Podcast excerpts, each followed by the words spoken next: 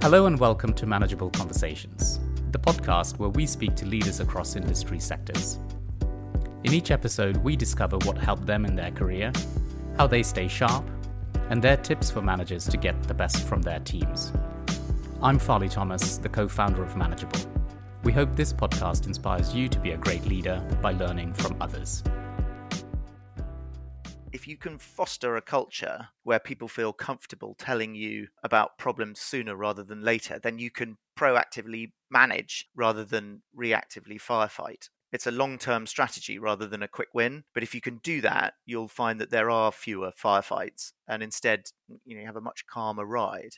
That's Chris Rowley, CEO of Risk Advisory, the global risk management consultancy. In this episode, among other things, Chris talks about how he became CEO and ways he copes with the role, the importance of consistency in leadership, including having difficult conversations, why leaders would be mad to just rely on their instincts rather than seek help, the expectations of younger generations and the need for investment in people from the outset, and the value of agility and challenging the status quo within organizations.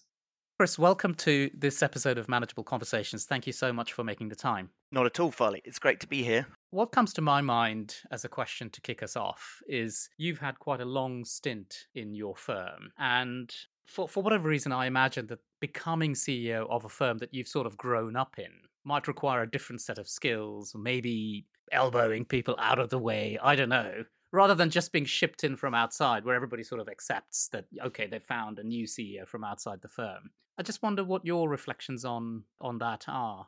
It's definitely not the sh- well i mean i would say this but uh, it's definitely not the sharp elbows i don't think. That wasn't my route. If so it took it took 20 years to get there so they weren't sharp enough i think. So uh, as you say I, I, have been in the business a very long time. I'd worked elsewhere beforehand um, but i've now yeah i guess i've i've been in risk advisory in one shape or another for 20 years and some of it is obviously you know last person standing so uh, i was the you know in some ways a kind of quite reluctant ceo i hadn't i hadn't particularly aspired to have the role but circumstances were such that it made sense for me to take over when i did. I think i think that 20 year experience in the business is actually both a blessing and a curse. I know the business inside out but I also probably have um, uh, have to check myself against a kind of normalcy bias because I've I've seen so many different cycles in the way that the business has worked that um, you know it's good to get other voices, people to challenge uh, your thinking about things. What are your thoughts about your style as a leader? So I, I, think it's a bit like parenting, isn't it? So that you, I mean, I don't think managing people is like parenting, but but in some ways, I think the kind of approach is quite similar. So you you you know you think that you're going to do things differently to the way that your uh, your parents or your prior managers or leaders uh, did. You think you'll correct every mistake that they made. So you go into it knowing exactly what you're not going to be. You know, you're really confident about. I'm not going to do this. I'm not going to do that. I thought the way that so and so did X or managed whoever was terrible and uh, i know exactly that i'm not going to do that. And then over time you realize it's actually much easier to be on the sidelines and to be led or to be managed and to critique how others do that and inevitably you are influenced by the leaders that you've worked for in your career. I think that's true of everybody. And like everyone, I, I think I've worked with some terrific leaders, people who really inspired me and who want who made me want to stay in the business for as long as I have. But I've also certainly before I got to risk advisory, should add that caveat, also worked with some really challenging leaders too. And you know, like all of us, and I, th- I, think you and I have spoken before about this. You remember the really terrible ones as well as you do mm. the great ones. And um, I mean, I I worked very early in my career with a with a hugely he, he was incredibly charismatic guy, um, great to work for in some respects, but you know would would disappear to the pub at lunchtime and come back in a very different state to the one he was in in the morning. So he was charming in the morning and foul in the afternoon. And you know it's super difficult to work with people like that. I've worked with others who had a really blurred line between kind of personal and professional um, and besides being really appropriate I've kind of seen the carnage that that creates in small teams of people. So, in terms of what that prior experience has done for me, the number one thing I think you've got to be as a leader is a, a constant in people's lives. You've got to have a consistency of character and approach. The folks that are working with you need to be able to trust that there's no other agenda there. that you're doing the best you can. You might be making a hopeless job of it, of course, but but that there's no uh, they don't need to worry about whether they catch you in the morning or in the afternoon in a foul mood or in a good mood. They need to have kind of consistency in leadership. I think that's a that's a basic given. And then besides knowing exactly what I didn't want to be, I've also spent quite a long time learning about leadership, seeing how other people do it. I've had some coaching, which I'm very happy to talk about. Uh, dare I say, it, I've even read some books, and and as a result of that, I I have a much clearer sense in my mind of how I want to lead, and I hope am more purposeful about the way that I go about it. You you talked about this consistency of leadership that's quite important, and I think you used the word being a constant. What toll does that take on you or leaders who follow your advice? Do you think? It's an interesting question in some ways, provided that you are quite a kind of consistent person, it doesn't take a huge toll in the sense that you're being yourself. And you've got to, I think, learn fairly early on as a leader that you cannot be all things to everyone. So, for example, in our business, uh, one of my youngest colleagues, I suppose, is in his very early 20s. He's came to us on a, an apprenticeship scheme. He did really well and he stayed on. So he's, I don't know, 21, 22. And then the oldest um, I hope he won't mind me saying, is is in his 80s. He was the major general in the British Army and led at one stage a NATO command in in the Eastern Med. And those two people and everybody in between will have a view on leadership and what they want leaders to be. And they're very different. And I think what you as the leader can do in that scenario, you cannot be, uh, you cannot keep kind of shifting shape to try and um, adapt to what people's perceptions are of what a leader is but you can be consistent and you can get the best results you can you can listen to other people other people's feedback on your leadership as painful as it might sometimes be and absorb what you think is is relevant. Um, but in terms of a toll i think leadership as a general rule does does take a toll on people. I think it can be very tiring and you you need to be able to escape from it at the end of the day.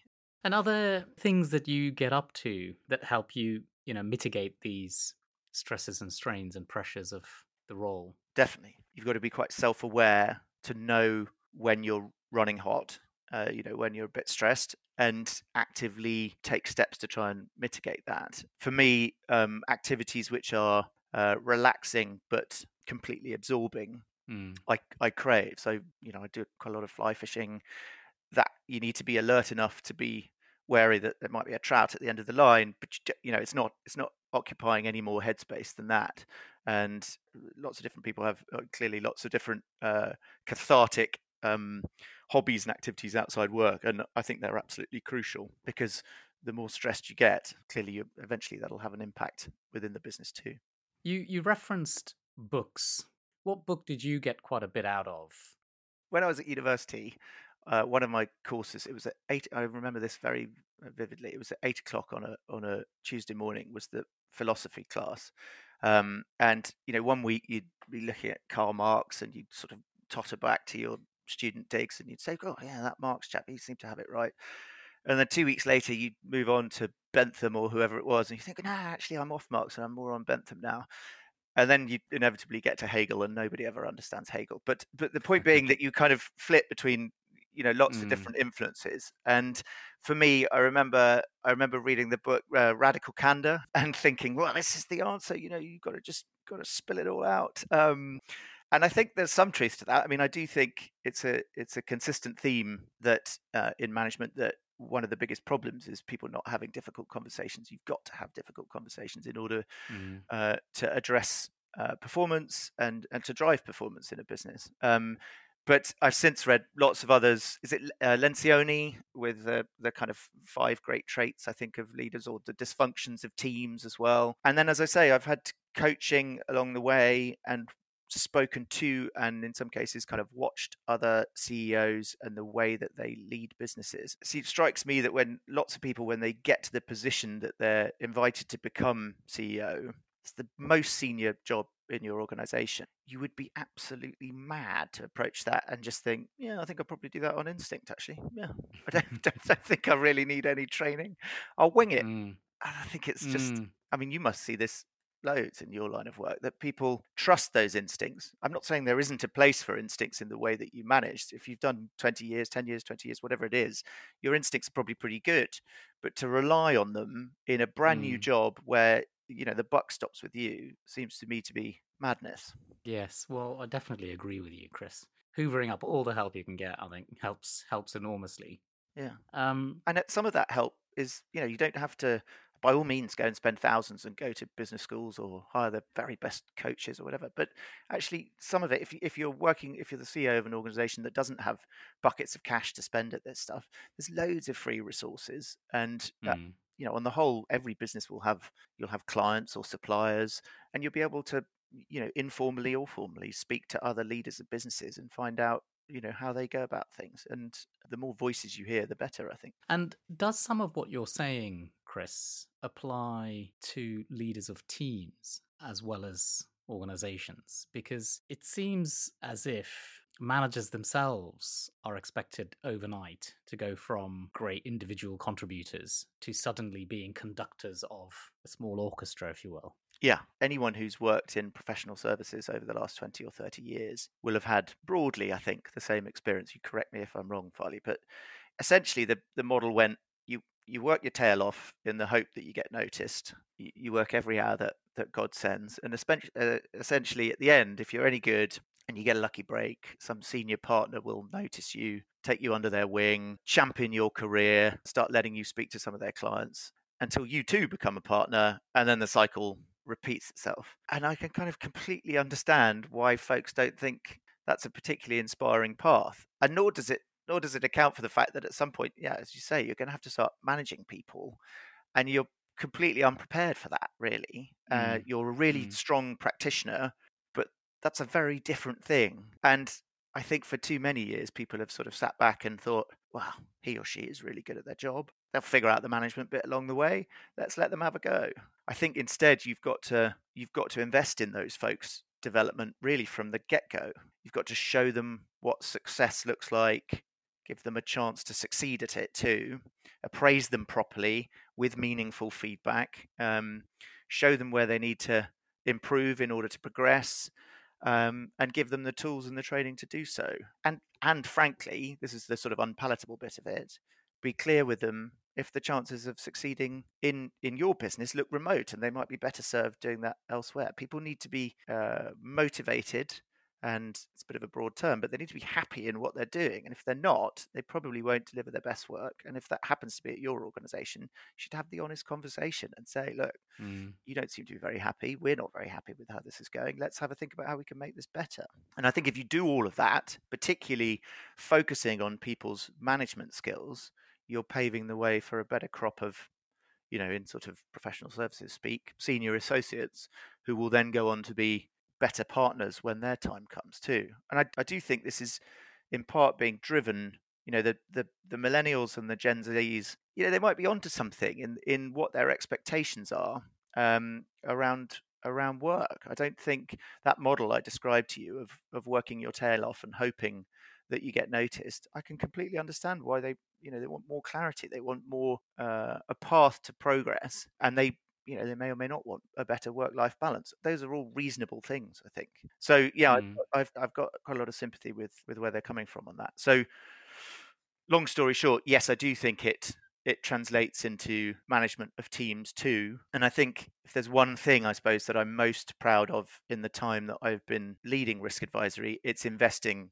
in that career development piece. So we we appointed a new head of learning and development specifically in order to make sure that we had you know a career framework for every single position in the business that we were committed to providing training so that people could see their progression up through the through the company.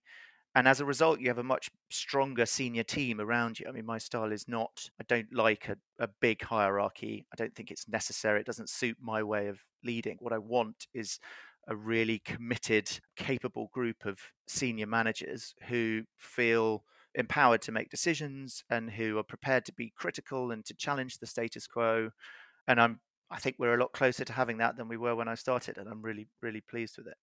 I was anyway going to ask you about things you're proud of having achieved, and you've just covered that off, Chris. But for balance, What about stuff that you thought you'd be championing or brilliant at as a leader of the business that with the benefit of hindsight you you either realize you were no good at it or you're just disappointed you haven't got round to it.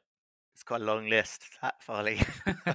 Before i moved back to london and took over the ceo job i ran our us business in washington. In that role it was much easier to be able to kind of be all over absolutely everything. So you could be in, you could be one minute getting involved in the tradecraft, uh, taking calls from clients, managing sources out in the field, whatever it was. You could, you know, in that kind of small team, you could do that. And again, go back to that sort of professional service model. You know, younger folks around you would sort of pick it up from you. And I sort of thought being CEO would be an extension of that. Probably my biggest realization is that it's actually quite difficult up there on the bridge of the ship to control everything that's going on below decks. You can't just do it by kind of force of personality. Um, mm. Not not least because a lot of you know in a reasonably large ships company, th- th- some people aren't going to have that kind of interaction with you. You need really capable people running the engine room, running God knows you know what other parts of the ship need need managing, and so it was a very kind of quite a steep learning curve for me that you you know we've got to get very quickly a group of really capable managers and and then mm-hmm. encourage them to manage and, and don't get in their way trust them trust them to make good decisions and let them get on with it. Chris your business is in the business of helping others make better decisions risk management but but also people risk. How much of the advice that is so highly sought after do you and your colleagues apply to risk advisory itself you've you've hit on something there because that probably is the most relevant part of what we do that then is also translatable to our own business. And uh, it's particularly around the kind of you know so some of the time some of what we do is helping organizations to gather in, in, intelligence into for example private equity company you're about to invest in a business and you want to understand the dynamics between the, the management team. We do that stuff every day and inevitably, when it comes to our own hiring, we, we do what lots of people do, which is rely much more on instinct and impressions of people during an interview rather than meticulous mm. research. I mean, having said that, ours is a pretty small industry, and certainly if you're if you're taking uh, somebody on who who has any kind of presence in the in the sector, then you know we, it's pretty gossipy and and small, and you can usually do your homework on them. But I'd say that's probably the area where um, you know, like everyone, we sometimes get it wrong, and when we get it wrong, and we look at why we get it wrong, it's usually lack of um, not enough due diligence done at the at the front end. Yes, and and earlier on, Chris, you were pleased with yourself for having invested in you know the the, the sort of career development piece. Yeah, and again, I, I'm, I'm speculating wildly here, but that that might be you nobly wanting to help others in the firm what about your own career development? You know, what what what sorts of things are on the horizon for you? And I, and, I, and I'm not just talking about the next job, but what what areas are you looking to enhance? Stuff that you might want to learn, assuming you're not the finished article. Uh, definitely not the not the finished article. Um, I mean, I'm still, despite having been in the business for 20 years, I've only been in the job for two years, and during that time, we've been firefighting our way out of the pandemic. Um, mm. And obviously, uh, Russia Ukraine has an impact, um, and uh, sort of troubled economic uh, outlook too. I'd quite like a period just of calm to, to properly mm. manage the business and grow the business. But I mean, I, I do think it's the job of every leader to prepare other people for the time when they step away. And if you think about Manchester United, I'm not a Manchester United supporter at all, but Alex Ferguson great manager, won just about everything there was under the sun. But was he a great leader in the sense that when he left, they, you know, they're still in turmoil now, and I think he left ten years or so ago.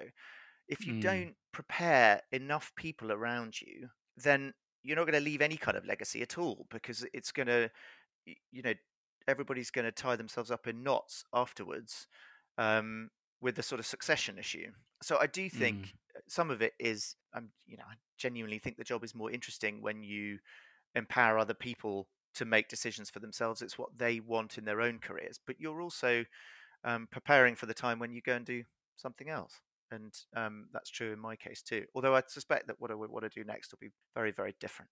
You've piqued my curiosity now, Chris. well, well, I mean, I I think I think the ship has sailed on my own football playing career. Uh, but if Plymouth Argyle right. were to ring up and say, you know, we're looking for a sort of slightly overweight, um, aging striker, then I'd answer that call in a heartbeat. No, I'd like to go and pursue a variety of different things with the with the experience I've gained from from risk advisory, rather than going somewhere else and working full time for a stint, I'd like to do a variety of different things, including some non-profit stuff as well. But mm-hmm. I should reiterate, just in case uh, any shareholders listening, absolutely committed to risk advisory in the short term. Uh, lots of growth to come, and and you know, super exciting time. And and organizationally, Chris, looking ahead, are there specific culture related topics that you're minded to kind of resolve or tackle or improve somehow? I, I, guess like lots of professional services, you know, this is a this is definitely a sort of disruptive period uh, in history. I think the the sort of I know everybody's talking about it at the morning at the moment, and it's it's um it can get a bit tiresome. But AI is increasingly playing a role in our sector, and exactly where it'll end, uh, I don't think anybody knows. But in order to be able to react to that, you've got to have agility in your in your team. Your culture has to be one, I think, which focuses people's minds on uh, challenging the status quo. It cannot be, yep, let's just keep doing what we've been doing for the last 30 years. And in, in we'll still be, I think there's a good chance you wouldn't be around if you did that in the next 10 or 20 years. The pace of change is so quick. And mm. so you've got to inculcate in the in the people in your business a willingness to speak up and to say, I don't think that's right, or have you thought about this? And don't get me wrong, I'm not claiming we're perfect at that, but it's a work in progress, and I'm pleased with how it's going. And in order to get to that point, I think there is, you know, the sort of 70s or 80s leader would have an opinion on absolutely everything, you know, who was getting promoted, what the sales strategy should be, what brand of coffee you should have in the staff canteen, that sort of thing. I don't think that fulfills the objective of creating an agile workforce. If nobody's used to having to make a decision or nobody's felt failure, and it's all been kind of tied up in this sort of Maharaja style boss, then you're wholly ill equipped to deal with what's going on out there in the market. You need people who are, as I say, agile enough, vocal enough to speak up and to to change course if we need to change course. A parting question, if I may. Any tips the top of mind for new managers?